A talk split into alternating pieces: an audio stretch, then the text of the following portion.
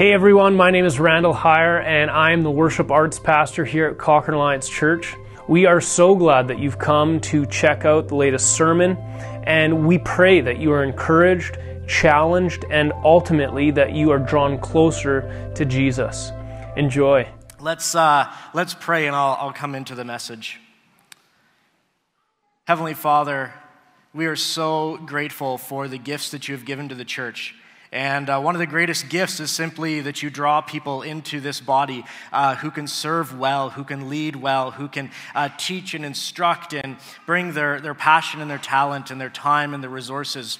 Uh, to just encouraging and building up this body. We are so grateful, Father, uh, for the way you move and work amongst us. We pray for the message this morning. I pray, Father, that it would be an encouragement to our hearts. I ask, Holy Spirit, that you would be speaking to us in this place today that we would um, just have a strong sense of fellowship in the Spirit today, that we would be drawn together in love and in unity. And we pray this in your name, Jesus. Amen. So, again, I just want to reiterate how grateful I am to those of you who work so hard in so many different uh, ministry areas in the church. And I know even in that video, uh, I think we, we actually missed a couple of, of areas where we have leadership going on. And I'm going to try and touch on those later in the sermon. But I just want to thank you.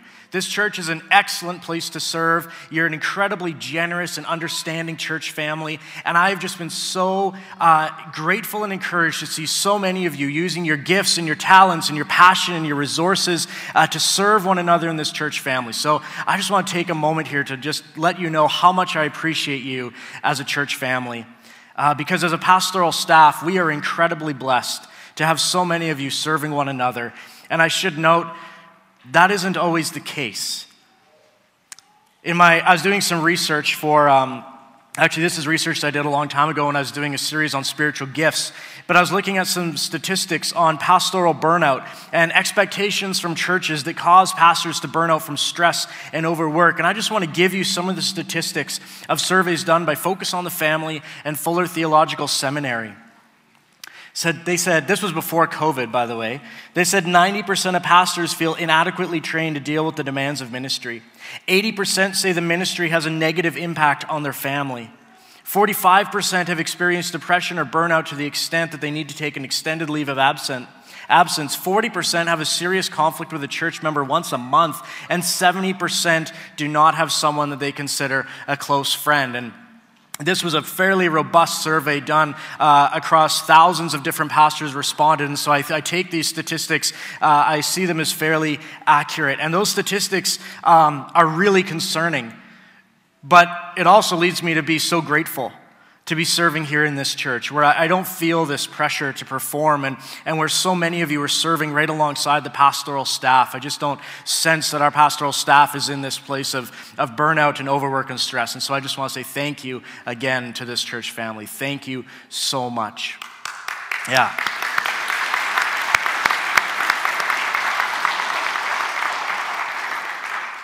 But as I look at these statistics, I, I do know that we live in a culture our culture is a consumer driven and hyper individualistic culture. And that's where I think some of these unreasonable demands can come from. Uh, these unreasonable demands on pastor, pastors and pastoral staff. So, what I want to do today is just keep going in our, our series in the letter to the Ephesian church, where Paul is encouraging us to, to keep on modeling this church worship and fellowship that's in Scripture, where we serve one another with the gifts that we've been given with all humility and love. The model of the church family life that's presented to us in Scripture, it calls us all, all of us, a royal priesthood. We are all royal priests in the kingdom of God. We're living stones in the spiritual temple. And so the scriptural model of the church family uh, affirms that we are all called and all equipped to work with and for one another as the Lord leads and gives spiritual gifts to his people. And my own theory as to why you know some ministry tends to be so hard on pastors like we saw in that the statistics of that survey is because sometimes the church is structured in a way that's not consistent with how the church was meant to be structured john stott wrote this he said one of the most crippling ideas to infiltrate the church over the centuries is that there is some special class of Christians called clergy who do the ministry while the rest of the church sits back and lets them do it. Listen, I, I deeply love the church, and I don't mean just this church. I deeply love this church, but I deeply love the church of Jesus as a whole, across the globe. And I believe that the church is the place where people, God's people are going to grow in knowledge and also grow in understanding of, of using the spiritual gifts they've been given. Because scripture affirms that each one of us who belong to Jesus have been given a gift or gifts to serve one another and scripture affirms that each one of us has been created anew in Christ to do the good works that God called us to do. Paul puts it like this in Corinthians. He says, There's different kinds of gifts, but the same Spirit distributes them. There's different kinds of service, but the same Lord. There's different kinds of working, but in all of them and in everyone, it is the same God at work. Now, to each one, the manifestation of the Spirit is given for the common good. And so I know that Scripture tells us we all have a gift. We all have a place to serve. We all have a job that we get to do. It's not an obligation or, a, or something that's heavy on us, but is a joy uh, to serve in the way we've been created to serve. But with this knowledge that we've all been given gifts, for, for a lot of years, actually, I've been a little bit unsettled as I think about the modern church and, and how we structure our programs and services. And, and this has been going on for a lot of years because I wonder to myself, am I doing my job properly? Am I structuring the church in such a way that all the gifts of the Spirit are being used and where opportunity to do good works are done? Or am I facilitating and perpetuating that consumeristic church model which robs people of the opportunity to use their gifts to serve the body? These are questions I actually think about a lot. And it, it, started to actually come up about, I think it was about 10 years ago, at one of my very first district conferences. And I remember our district superintendent showing us a series of slides where they were tracking the health and effectiveness of all the churches in our district. There's about 113 churches in Alberta and the Northwest Territory. And, and at, first, at first, when he put the slides up, they seemed really encouraging. It, it, all the churches were doing incredibly well financially. All, almost all churches were reporting more income from giving, they, they had more financial health. This in turn led to more staff being hired. We had more pastors working in our district at that time than I think at any other time. So we had more money, we had more full time staff. Attendance was somewhat plateaued, but was incrementally increasing. So we had higher attendance on Sunday mornings than at any other time.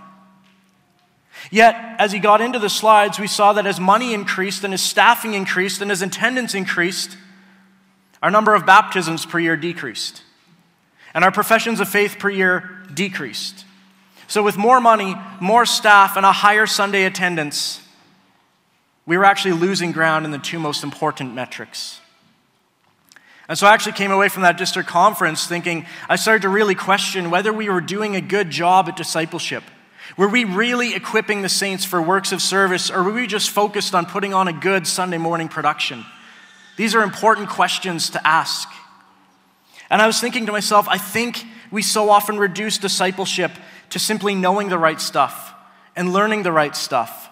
But what we see in Scripture is that the process of discipleship involves a time where we call people to use their gifts and their talents that they've been given, to call them to serve in the way God has called them to serve. And so I've started to say, you know, we really need to start thinking about disciples as more of apprentices. And if you think about an apprentice who's learning, uh, you know, to be an electrician or learning to be a plumber or learning to be a mechanic, um, they don't just stick in the classroom all the time and just keep on going to class all the time. There's a time when they learn the knowledge, but an apprentice doesn't just sit and continue to accumulate knowledge. There comes a time when you, what you learned in the classroom now has to be applied in real life. And at first, you're heavily supervised as people watch what you do and correct what you do and give you tips and tricks as to how to do it better. But over time, you gain experience to not only be able to do the job on your own, but then to also teach others how to do it. And isn't that the model that Jesus had with his disciples? They, they heard him teach. And then, because they were his disciples, sometimes they would be able to go and ask him, Master, what did you mean when you said this? And he would explain to them a little bit deeper what he meant. And they observed as Jesus would heal the sick and cast out demons and proclaim that the kingdom of God has arrived. And then, after some time, we read this when Jesus had called the 12 together, he gave them power and authority to drive out all demons, to cure diseases, and he sent them out to proclaim the kingdom of God and to heal the sick. So they set out and went from village to village, proclaiming the good news and healing people everywhere. And Jesus does the same thing with the group of 72 disciples. He sends them out to do the work that he has been doing. And what we learn from these passages and then tie it together with some of the other things Jesus says, like when he says, As I have been sent into the world, so I'm sending you into the world. And in John 14, 12, where Jesus says, Anyone who believes in me will do the works that I have done. And pair it with the Great Commission, where he says, Go to the ends of the earth, making disciples, teaching them to obey me. What we learn is that discipleship involves doing what Jesus did. Right? It's you learn, you observe, you do. And then as you start to learn and observe and do, you become competent enough to teach others to do what Jesus has called you to do. So, discipleship is not just believing a set of faith statements, it's recognizing you were created anew in Christ Jesus as God's masterpiece to do the good works that He had planned for you from long ago. We see the apostles Paul and Peter, the leaders of the early church, affirming that every believer in Jesus is given a spiritual gift to serve the body of believers. There is a sense that both Peter and Paul uh, see the gifts of the people of God as essential to the health, the well being, and the growth of the church. Like each one of you needs to serve the body that you've been called to. That's how the church is going to be healthy and how it's going to grow. And again, as I said, in this church, we have a huge amount of you using your gifts and you're serving in various capacities. And again, I am so, so grateful. Thank you for all the ways that you serve in this church. We saw it listed on the video screen in kids' church, worship teams, sound and media tech, coffee setup, ushers, greeters, kitchen teams, prayer teams, volunteer coordinators, small group leaders, men's and women's ministry leaders, youth leaders, prayer ministry teams. There's just so many of you serving in this church. And again, thank you, because we cannot exist without you. So much of the strength of Cochrane Alliance Church is because of you. It's because you choose to serve this body. And I am so grateful. And then I want to thank all of you who serve outside this church in your neighborhoods and in different places around our community. For those of you who are making connections with your neighbors and serving with Helping Hands or with other service organizations, the food bank, or wherever it is that God's calling you, just using your gifts and your talents to do good work, thank you for serving outside the walls of this church and being present in your community. And what I want to do today is just encourage you to continue serving as you are able. But I hope to encourage us to keep moving in this direction of serving one another with all the gifts and the passions that we have been given, and to recognize that we are all royal priests in the family of God. So I'm going to turn to the first verse of our, our passage today. It's in Ephesians chapter 4. And I'm going to be reading from the New Living Translation because uh, I think that they get the first part of the translation uh, right. Not that the other ones get it wrong, but they make it a little bit more confusing than it needs to be. So, it says, He, that's Jesus, has given each one of us a special gift through the generosity of Christ. That is why the scriptures say, when he ascended to the heights, he led a crowd of captives and gave gifts to his people. Notice that it says he ascended. This clearly means that Christ also descended to our lowly world. And the same one who descended is the one who ascended higher than all the heavens so that he might fill the entire universe with himself. So, one of the things we could ask is why does Paul equate Christ's descent right? He's speaking of Jesus being made man and living on earth, the incarnation of Jesus, with the ascension and the giving of gifts. So, first, we should know that, that Paul, in verse 8, there, where it says that he descended, he's quoting, it's actually in the, um, the highlighted part, he's quoting from Psalm 68. And, and this relates to Christ's triumph and victory. And Psalm 68 is a victory psalm. Historically, it was typical that when a conquering king won a battle or, or defeated an enemy, he would bring back spoils of war from the conquered enemy. And here, Paul is saying, having Jesus having triumphed over the enemies of sin, death, hell, and, and Satan in the grave, that our Savior gave his church gifts so that they might minister to one another.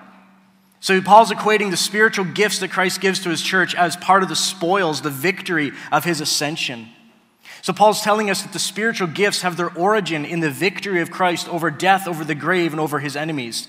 And so it strikes me then that any downplaying or ignoring of the spiritual gifts would be really grievous to the church.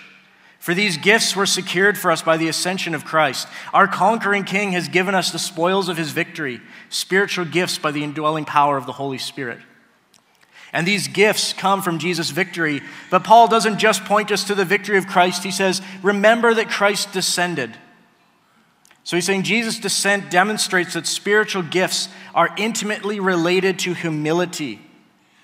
Did Christ give spiritual gifts to his church because he ascended? Yes, he did. But Paul challenges us with this How did Jesus come to be in a place where he could ascend? Well, he ascended only because he first descended. And Paul is very intentionally pointing out this link between ascension and descension. And what Paul is showing us is that in Jesus' life and in Jesus' ministry, the way up was down. Christ descended in order to ascend.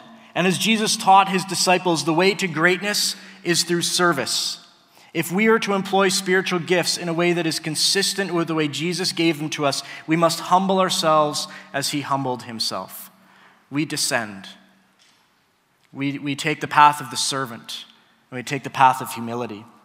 So, Paul points us to the humility of Christ and points to Christ as the giver of the gifts because in this passage, Paul's going to specifically start talking about kind of some of the spiritual leadership gifts. And by gifts, he really means the people, the people who are uniquely gifted to lead and equip the church. So, he wants to make sure hey, before I get to telling you about the leaders of the church, I want you to know that they need to serve with humility.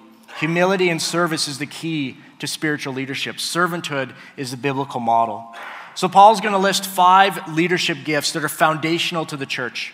But before we get there, I just want to talk about spiritual gifts again in general. Because what spiritual leaders of the church are to do is not do all the spiritual ministry of the church, but they're supposed to equip the church body to use their gifts to minister to one another. So let's just reiterate that all followers of Jesus are given gifts.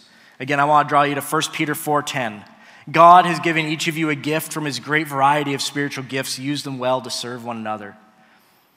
These gifts are given so that we can minister to one another. We attain maturity in our faith by meeting together as a community and ministering to one another with the gifts that we have been given.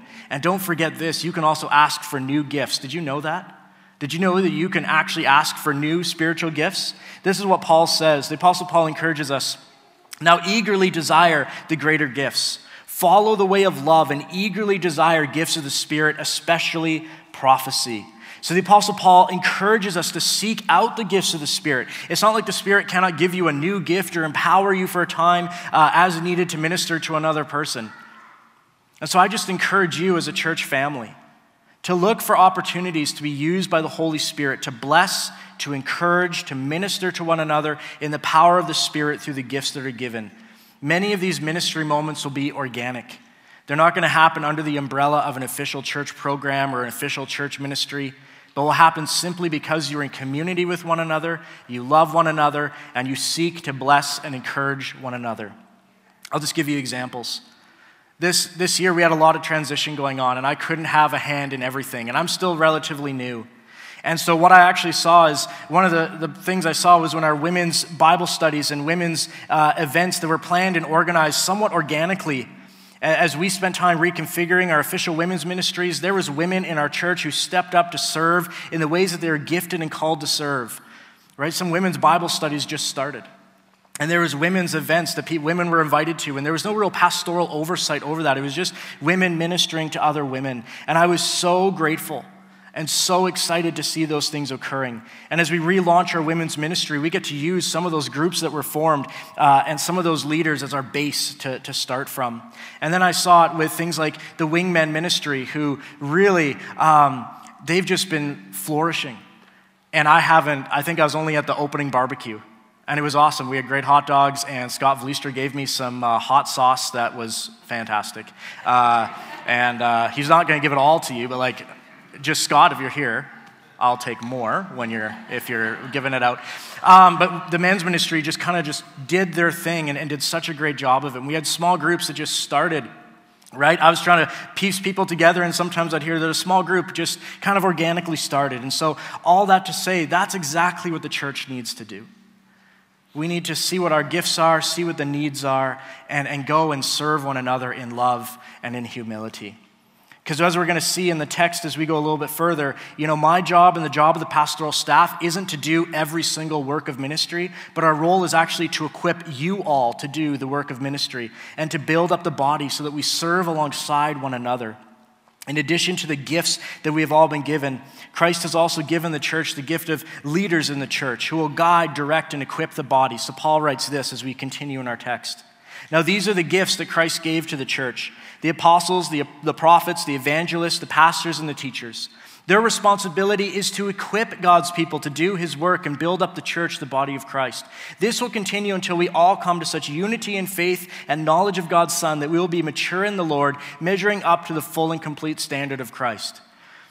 There's a lot of places I could go with this. We're, we're coming to the end of the sermon here. And so today, instead of analyzing these five gifts, which are really people that, that Christ has given to the church, I want to talk about the role of spiritual leaders in equipping the people of the church for works of service. And if you want a little explanation on the, those five roles, I'll try and put some notes up under the sermon when it goes online uh, later this week. But in our church, if you've been with us for any length of time, you know that over the past few years, there's been a lot of transition, a lot of dramatic changes. Jason Kaliba, a lead pastor for many years, was called to a new location, and I was called and hired to take on that role. Pastor Mike Potker transitioned to a, a new job, and our financial outlook meant we couldn't hire a replacement for Mike, leaving us in some ways a bit understaffed, which is why there were certain ministries that simply didn't have as much pastoral presence as maybe it would have had in the past. With the amount of change and transition that's gone on, and I haven't even mentioned the complexities of COVID, it would be natural for myself and the rest of the pastoral staff to feel nervous about the future to wonder how are we going to manage the workload of ministry?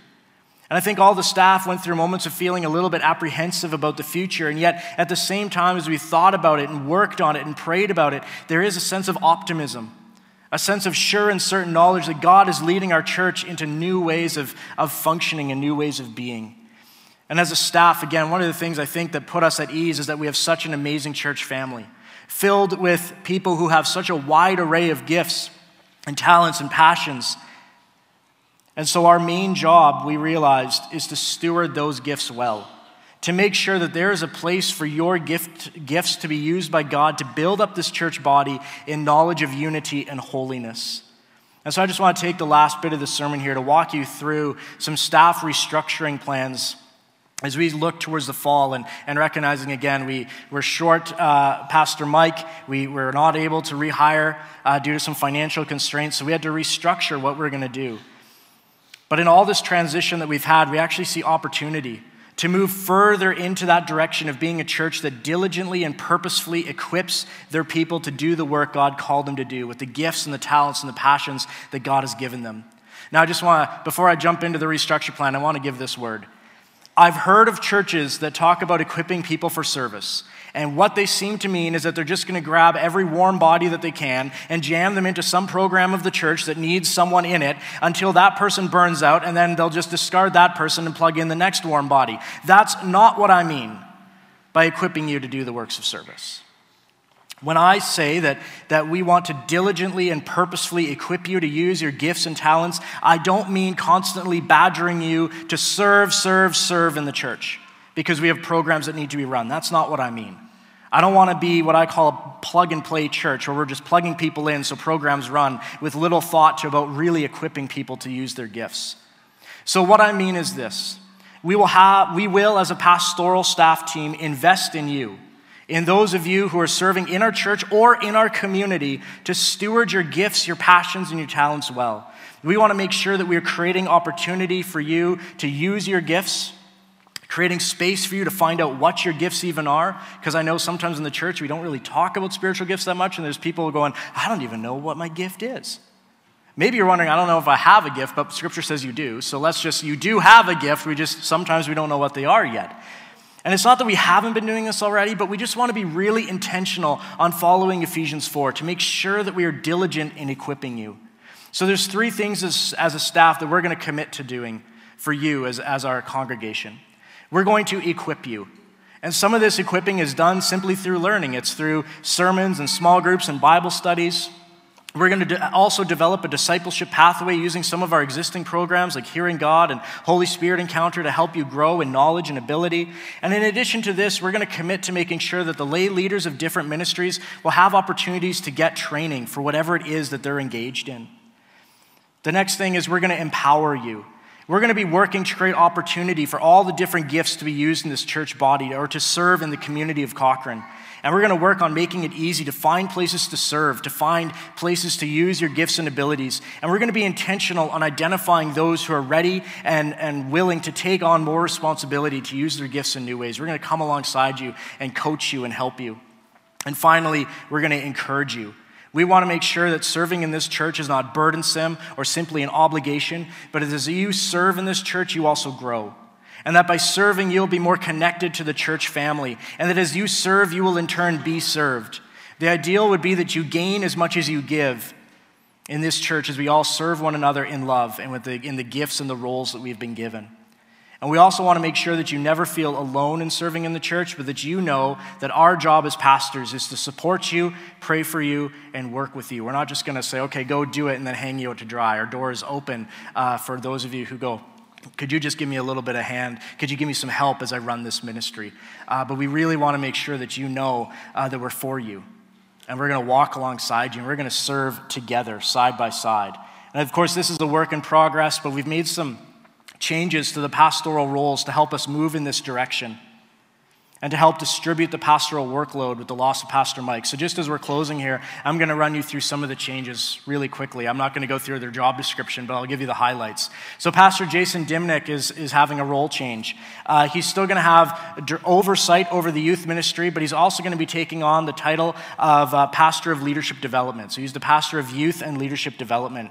We see Jason helping us identify and train our people for works of service, working with people that are new to serving with us, as well as walking alongside some of our longer serving, more established lay leaders. And he's going to oversee our office support team as well. And to help Jason with this role change, we were able to hire Stacy Morris as our new youth ministry associate. Yeah, Stacy. I don't know if she's here today. I, uh, if I was more on the ball, I would have got the picture of her wearing her taco hat, which I think is just like, yes, that is a youth ministry associate. You have to be wearing a taco hat or something along those lines. So uh, Stacy's coming in for 20 hours a week to help oversee our youth ministry and youth ministry leaders uh, working with Jason. Pastor Donna also is having a role change. She's going to continue to oversee our children's ministry, but we're adding to her title Community and Connection. So Donna is the pastor of children, community, and connection, the three C's. Uh, Dawn is going to help us in developing new small groups and small group leaders while keeping in touch with and encouraging our existing small groups. Dawn is going to oversee our front door and usher ministry teams. Dawn is going to be focused on helping new individuals, couples, and families find connection in our church family, and will work on developing places of connection and engagement, which is, you know, again, I, I know that there's a lot of you who are new to Cochrane Alliance Church in the past couple of years, and we want to make sure that, that you have ways of getting connected into this family. And to help Donna take on these other responsibilities, we've asked Laura Nixon to add on an extra day of work to her week to help with all of the prep and admin that goes on behind the scenes, as well as working with the office staff. Donna has also developed an excellent uh, children's ministry uh, team of uh, there's Laura Nixon and Gwyn Butler, Amanda Krubish. If you didn't know how to say that last name, now you do. I'm pretty sure that's right. Amanda Krubish. That's a hard name, right? Um, but it's great. And uh, so that, that's going to be our, they're going to be helping Donna. They're kind of high level. Dan Clark is there as well different aspects of every Sunday morning Jam Kids program. And as we come into the fall, we still have the excellent leadership of our men's ministry in the wing, in the wingman. We're so grateful to the men who are serving there. But I, I do want to give you some new names because we've relaunched our women's ministry, and we'll have more info coming on that late summer. But our leadership team there is Loretta Arkell, Sydney Hebert, and Gwen Butler. And I'm going to call the worship team up to, uh, to get us uh, ready for worship. But I just want to close by saying, as we've made these plans, I've become more excited about what the future holds for our church. There is opportunity here to band together as a spiritual family, all working together, building each other up in the Lord, to see what new things might be birthed in our church family from the variety of gifts and skills that people in our church are blessed with. And there's this opportunity here to kind of continue to push back a little bit against that consumeristic, individualistic faith and church model we sometimes see and to be countercultural in how we love, how we serve, and how we care for one another. So that's a little bit, sermon was a little bit different today. We've got a barbecue after, but I wanted to let you know of kind of the direction we see the church going as we move into the fall. And just to once again thank you so much for being such an excellent church family. We are just delighted to serve here. Let's worship together.